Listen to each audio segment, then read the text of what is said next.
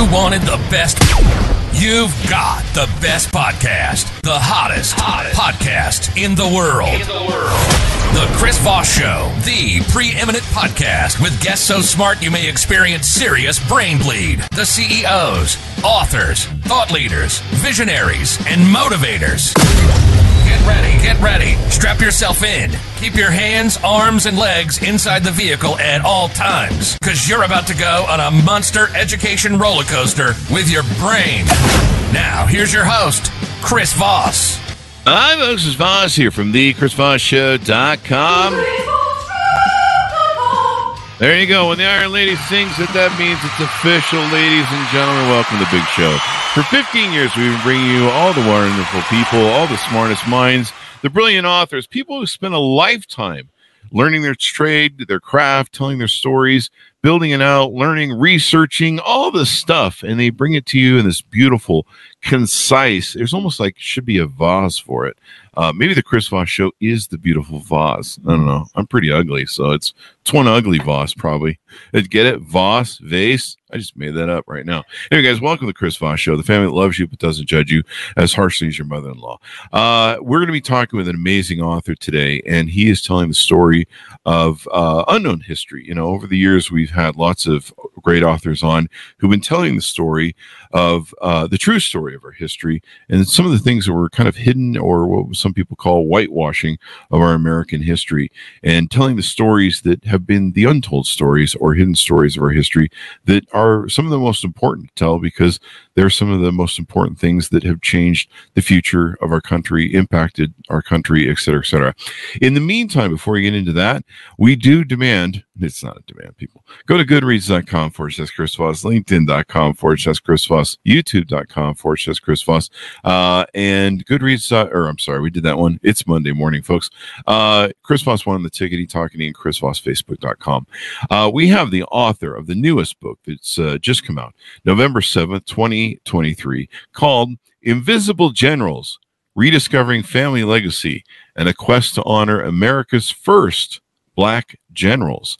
Doug Melville joins us on the show today. He's going to be talking about his amazing book, and he has some relations of these folks to uh, tell us the deepest story that you can probably get from anyone close to it. Uh, Doug Melville is the uh, is one of the most innovative voices in corporate diversity, and currently splits his time between the United States and Switzerland.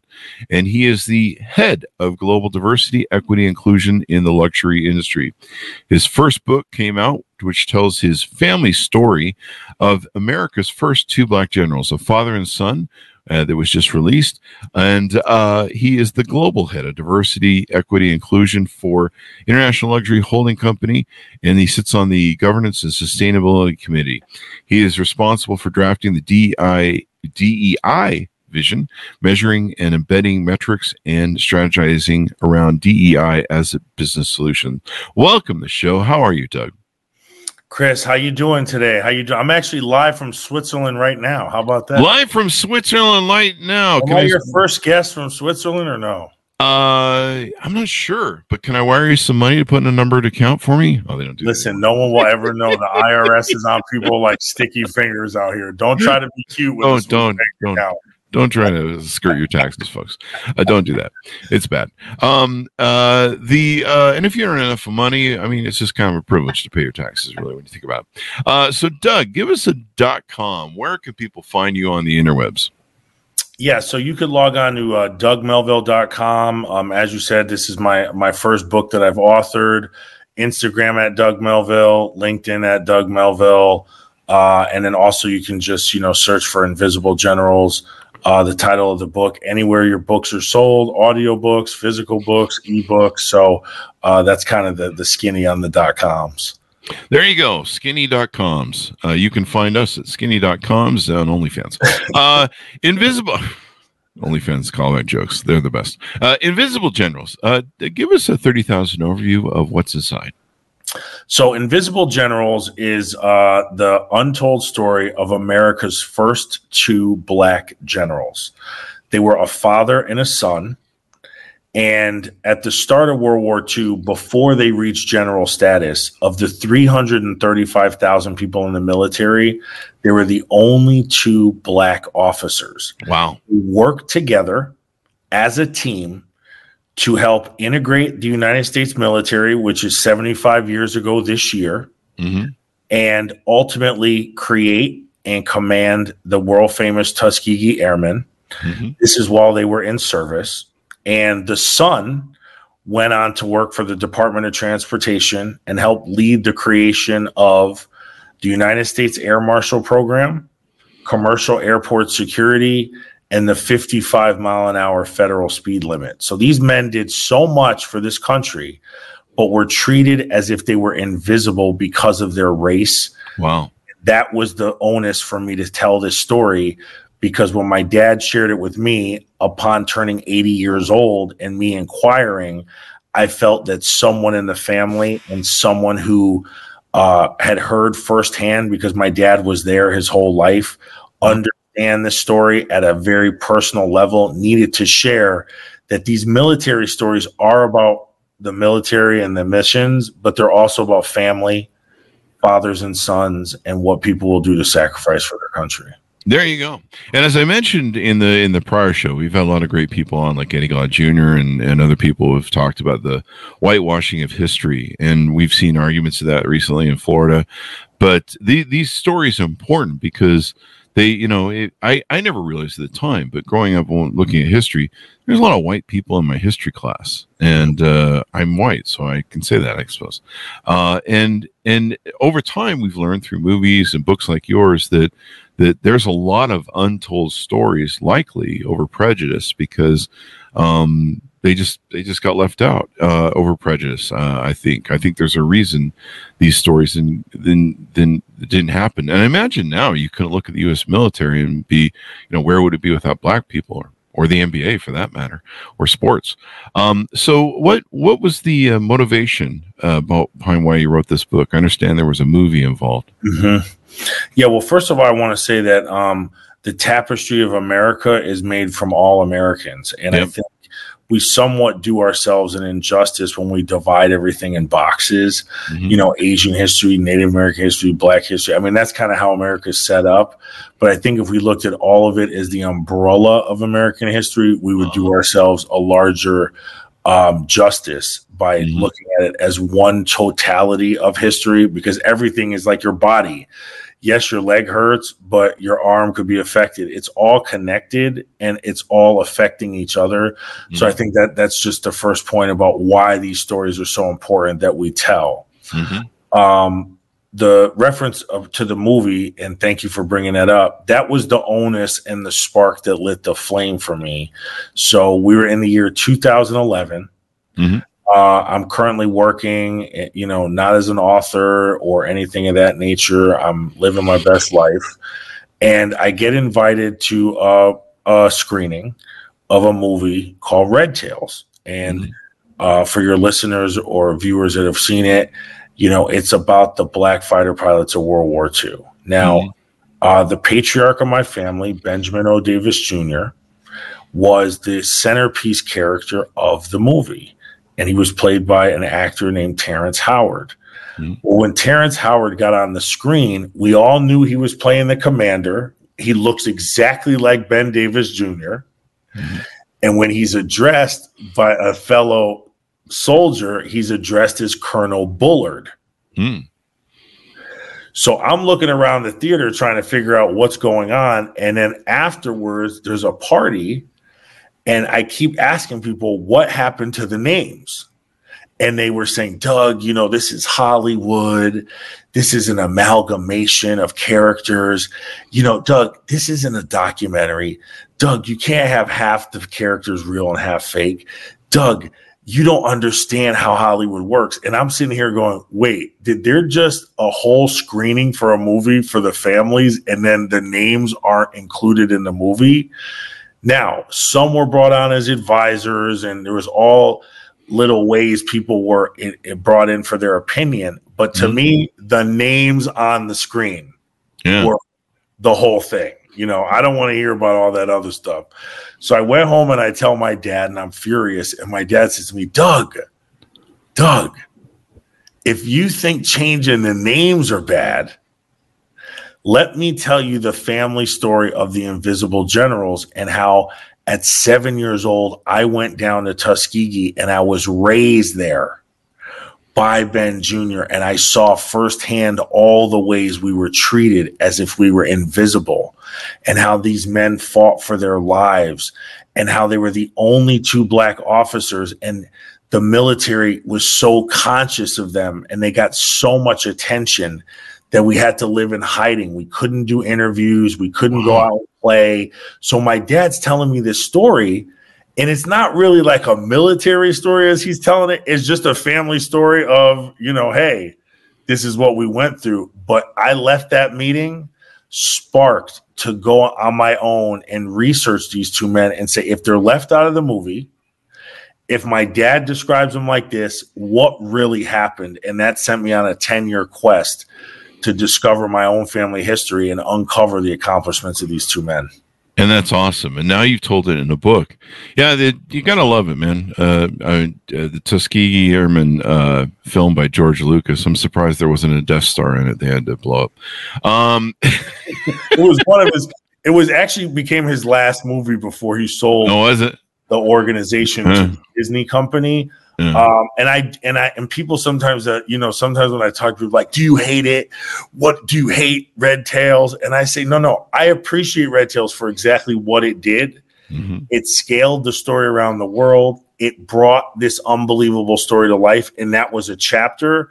But my chapter is my family's contribution to that story as an additional next layer. So I look at everything as you know, history sometimes is looked at as back in the day, but we're all building off it.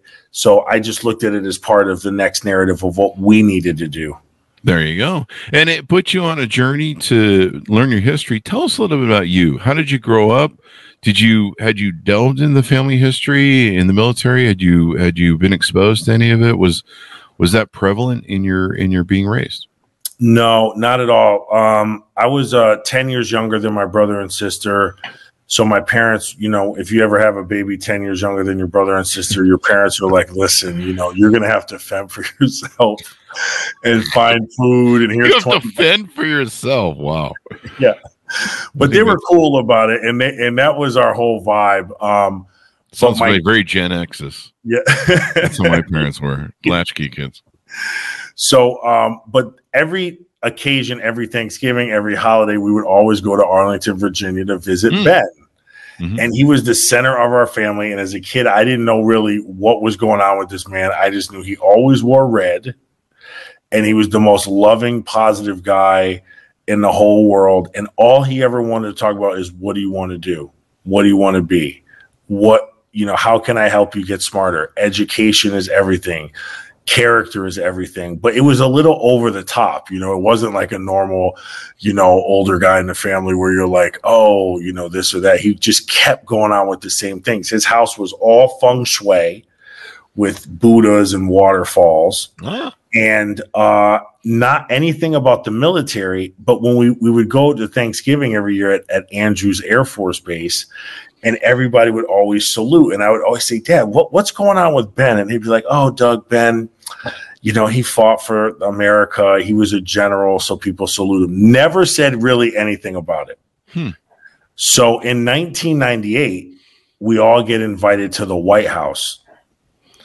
And President Clinton, at the time, after uh, a 10 plus year campaign by Senator John McCain to get Ben Jr. his fourth star, uh, in 1998, they the number came up and we were told that he we were all invited to the White House and on the day they light the Christmas tree, Ben Jr. was going to get his fourth star that he should have gotten in active duty in the mm-hmm. 60s in 1998 and this is when I you know was like wait what? Like what is going on you know because I'm there in the front row. I'm like what is this? What did this man do? This, this is this is crazy. Yeah.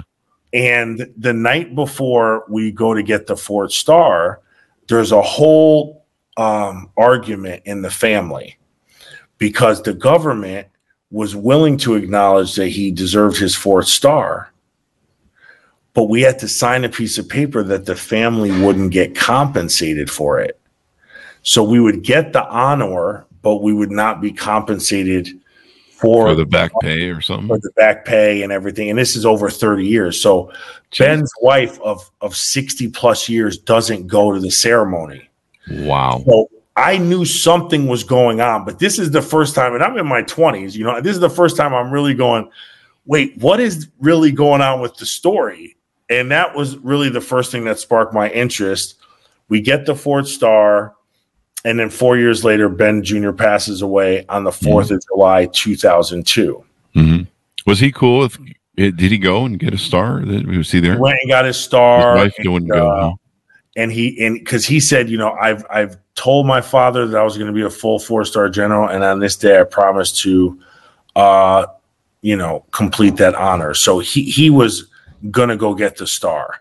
Mm-hmm. And that was something that was important to him and actually important to the future because if you're not a four star general, there's certain buildings that can't be named after you and there's certain mm-hmm. honors you can't receive. So mm-hmm. ultimately, it was very important in our family story that he got the four star. Mm-hmm. But this is really the first time I knew what the man really did because it just wasn't talked about in our house. Wow. That's extraordinary. Uh, and so you you find out, you know, you you go to the uh, you go to the film, you find out that uh, you know history's been kind of whitewashed again. Uh, what's some of the research and and uh, what? Tell us about some of the challenges uh, that the generals went through. I mean, why why were they picked as the first black generals? what was their role, or what was their you know implied role, and then what did they actually do? I think we talked about this pre-show, and and what were their, you know, did they have the same sort of limitations as other generals? Mm-hmm. So, um, what I actually found was that my family story really began in the late 1800s with a guy named Lewis Davis. Mm-hmm. And Lewis Davis was born a servant, but was raised uh, essentially hired out by a certain individual named General Logan, who you may know from Logan Airport in Boston or Logan mm. Circle or Square in Chicago and DC. General Logan brought this young boy in and raised him and almost as a, a little bit of a son, even though he was it, that really wasn't how it was intended to be, but ultimately became a guiding light for this young man. And uh, Logan's best friend was President Ulysses S. Grant. Mm-hmm.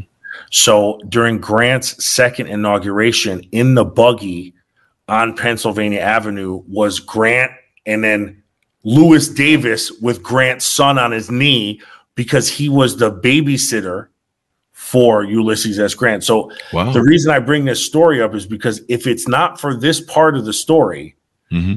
they never get the signatures needed at the time to get Ben Davis Sr. into the military and get him elevated to officer. Oh, wow. So that was the very important turning point. In 1901, after being rejected from West Point because they didn't want to get in the habit of allowing blacks to enter, uh-huh. President McKinley signs uh, officer uh, a promotion to Ben Davis Sr., mm-hmm. and he becomes in 1901 a black officer. Okay. Mm-hmm this is so important. He he becomes an officer. He joins the Buffalo Soldiers. He learns to be an equestrian. He's mentored by a gentleman named Charles Young, who is the only other black officer in the United States and a West Point grad. And Charles Young says, "Listen, we can get people through West Point that are black, but you almost have to train them from the time they're born." You know, almost like when you look at like LeBron James and his son, it's almost like you have to get these individuals ready from day one. Hmm. Ben Sr. listens to Charles Young. He starts a family, has a wife, three kids. His wife dies, dies during childbirth. Oh. And he brings his only son for a $5, which was a one week pay barnstorming plane ride. And his son comes down and goes, Daddy, I want to be a pilot. He's hooked. And this is where I would have said, son, it's time for ice cream. You know what I mean? I mean, I can't say I would have done because the valor starts right now. But he said, yeah. you know, I want to help you live your dream. Aviation was less than 20 years old, it was segregated. He goes, even the government can't turn down a West Point grad. It's true. So he trains his son for 10 years to get into West Point. His son gets into West Point. They get the one signature from the one black congressperson, Oscar DePriest. Wow. And then when they show up, they don't know he's black. So is it the, because he's he's uh, uh, because the color uh, is because the color of his skin? It, wow. He he he entered as a black cadet, obviously. Yeah. And uh, they didn't know, so they give him a makeshift room, and on the second day, he runs down to a meeting in the sinks, which is where everyone gathered, and the door was locked, and they said, "We've accidentally let a you know a black cadet in. Oh, man. You are to treat him as if he's invisible until he drops out." Wow. And Holy crap. went to school, Chris, four years. Four years. 50 weeks a year. No human interaction at West Point. Wow. That is crazy, man. And so they just to try and West force Point him now, out they by go, ignoring him. It can't happen. If Yeah. you go to West Point now and ask anybody, they go, You cannot graduate here without a study buddy. Wow. That is crazy, dude. And so he he so what does he do? He toughs it out or he says you're uh, not yeah, fucking yeah. with. No, he he he toughs it out and he gets to four years of school, never could eat at a table because it's segregated, and every time he had to ask for permission, he wasn't granted. Holy He shit. went to the Army Navy game at Yankee Stadium in a segregated bus. wow. He failed classes like ballroom dancing and CPR and boxing because no one would partner with him. Mhm. And after all this time goes by, Chris, he's still in the top third of his class. And a few months before he graduates, they say, What do you want to do? And he said, I want to fly airplanes. And they said, You can't. The policy doesn't allow it. And he goes, But I did it. I graduated in the top third. That was the assignment. Holy And they said, Why don't we pay you to go and start a law firm and honorably discharge you? And he said, No, I want to be a pilot. He Wow. graduates in the summer of 36, 1936. And when he shakes his dad's hand in the graduation photo, they are in that photo, the only two black officers in the United States. So his dad became an officer in 1901. The next officer that was black was his son in 1936. wow. So this is what made me say I have to go into the story. And it was a turning point because in 2015, after setting a Google alert after watching the movie, because that was the first thing I did, Mhm. 2012, 13, 14 come by, 15 hits, the Google alert goes off. West Point is looking to name their biggest $100 million barracks building in the middle of campus after one of their greatest grads and there was three names on the docket william westmoreland norman schwarzkopf and ben davis so i replied to the google alert go online get the email addresses go up to west point and i tell them the story just like i tell you and say you have to consider him as the name. And all of them couldn't even believe it. Wow. and they then gave me their historian to look into the research and opened up their archives. And then they started getting more interested in the story. And then we all realized no one actually knew the real story. Wow. You know it was there but it was gerrymandered is what i call the gerrymandering of history it's ev- it's there Mhm. but you got one file over here, one photo over here, one thing in this museum, one knowledge in the presidential library, some from friends, some from family. wow. And it takes family, really, to me, has to put this together. It's just hard to do it as a historian because the, the connection's just not there. It's hot and cold at times. People don't want to talk. People don't want to say what happened. You know, there's trauma, there's you know all the things so for me that was the steps that i went through and got us to where we are today There you go. So these guys finally, I get accepted in the military, and they're they're generals. But how does that role play out? What sort of other prejudices they run into and and limitations?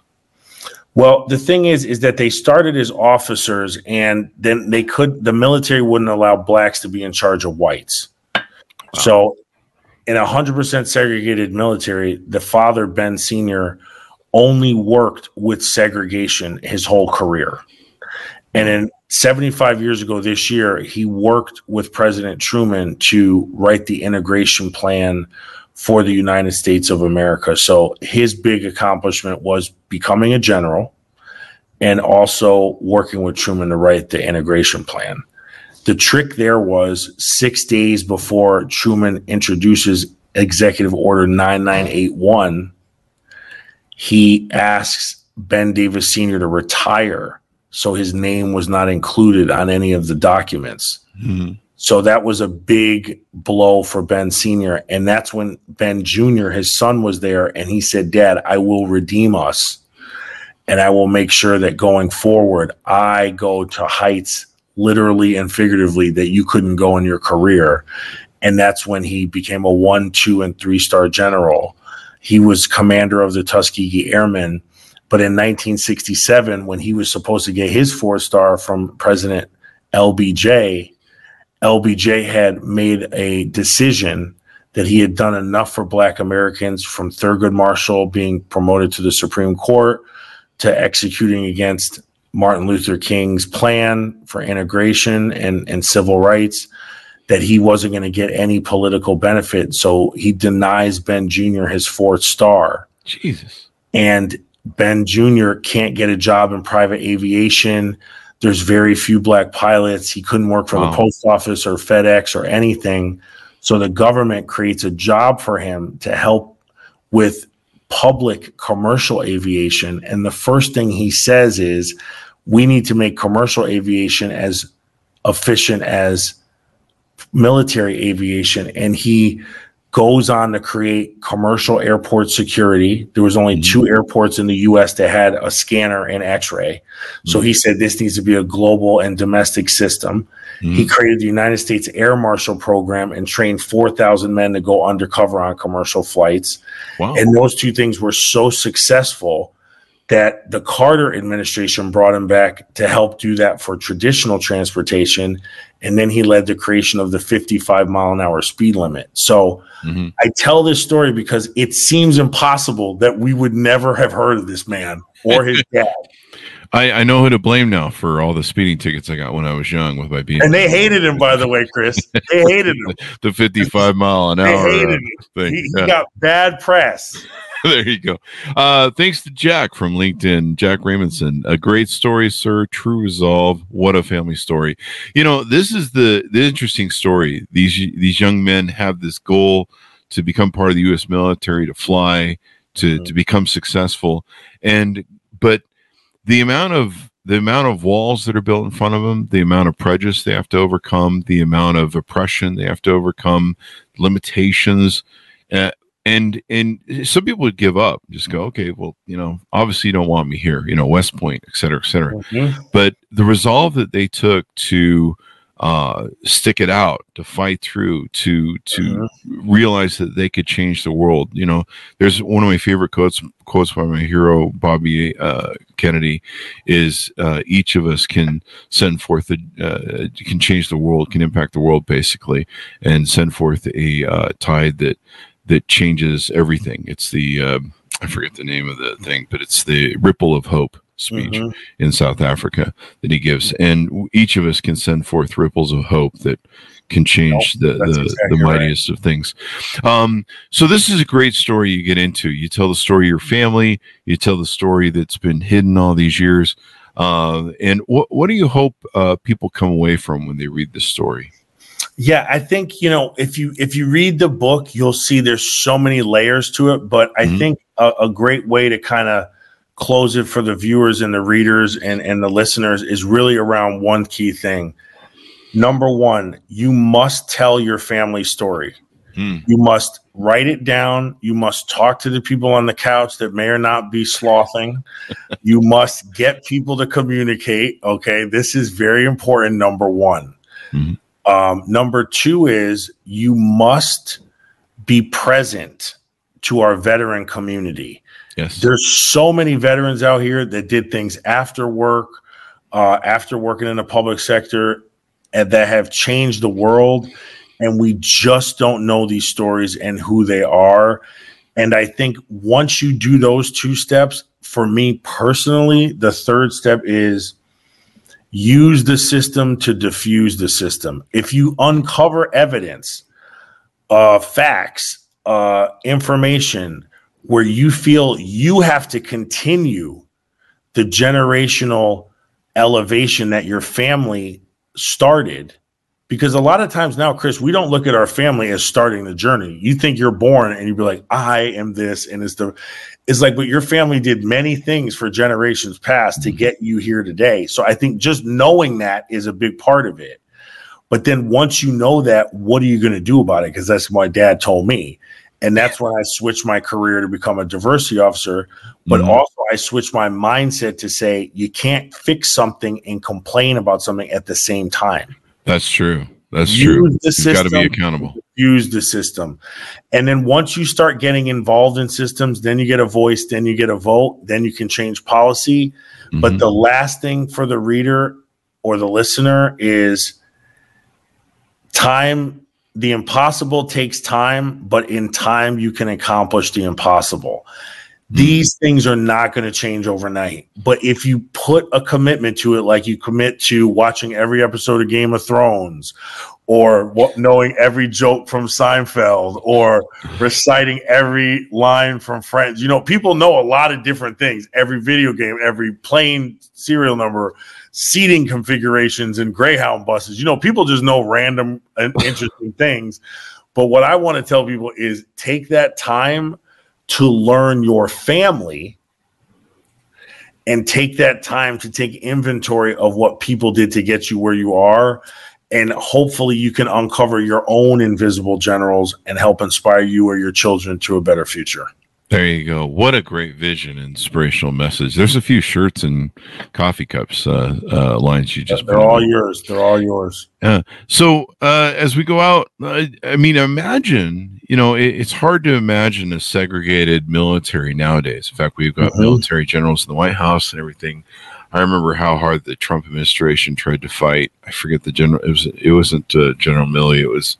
Who's the general now? He's he's the head of the military. General CQ Brown is the Joint yeah. Chiefs of Staff. Yeah. And you have um, the Secretary of Defense.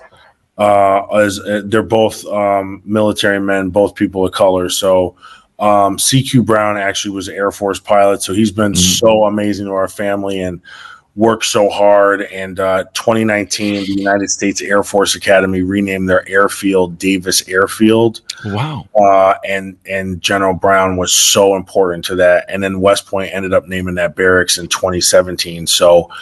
To me, the irony of these two men is that the largest installation at the Air Force Academy and West Point are both named after the same person.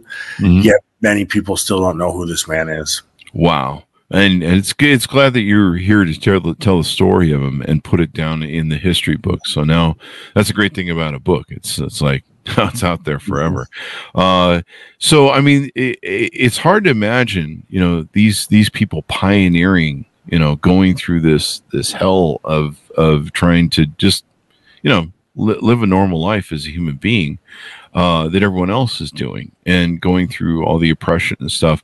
Um, I mean, I imagine just what they have done to change the legacies in the future of our American military, the contributions yeah. of of veterans and military soldiers. I mean, you know, is just extraordinary. Yeah, you know, I think um, one thing about the segregated military is that the Tuskegee Airmen was 15,000 men and women, mm-hmm. about 1,000 pilots, and 14,000 ground crew and support staff. But to me, what was crazy about when I was going through the research and learning more is that you had a man in his late 20s who had never commanded anybody, is now in charge of 15,000 people during a war. And because the military was 100% segregated, the airplane parts from white planes couldn't be used on black planes. The? The, the wrenches used to fix white planes could not be used on black planes. So when they gave the black pilots all the worst planes, but then couldn't get the parts, they decided to give them the best planes with the new parts and the new planes, and that was the P 51. Mm. The issue was the maps were segregated so when Ben Jr. was getting maps of where the Allied forces were located in the European theater, many maps did not have his military uh, base on it.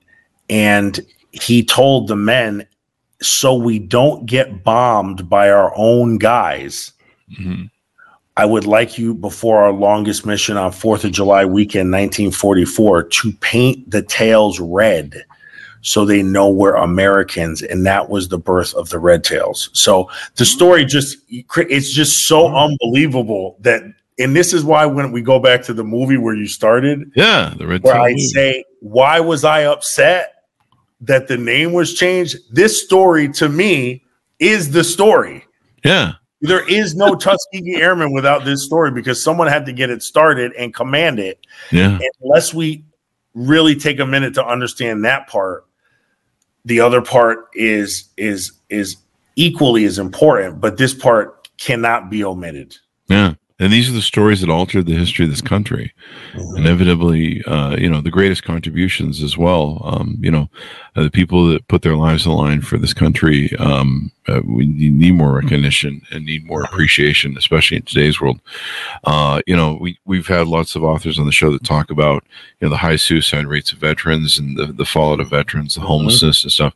It's just, it's something we really need to fix. P- these people put their lives on the line um, and uh, and and fought like hell. So there you go. Uh, give us a final pitch out to readers to pick up the book and order it wherever fine books are sold and, and wherever they want to find out more about you and what you do. Yeah, yeah. So uh, if you want to find out more about me, I'm at Doug Melville or uh, Instagram Doug Melville or, or or LinkedIn the same.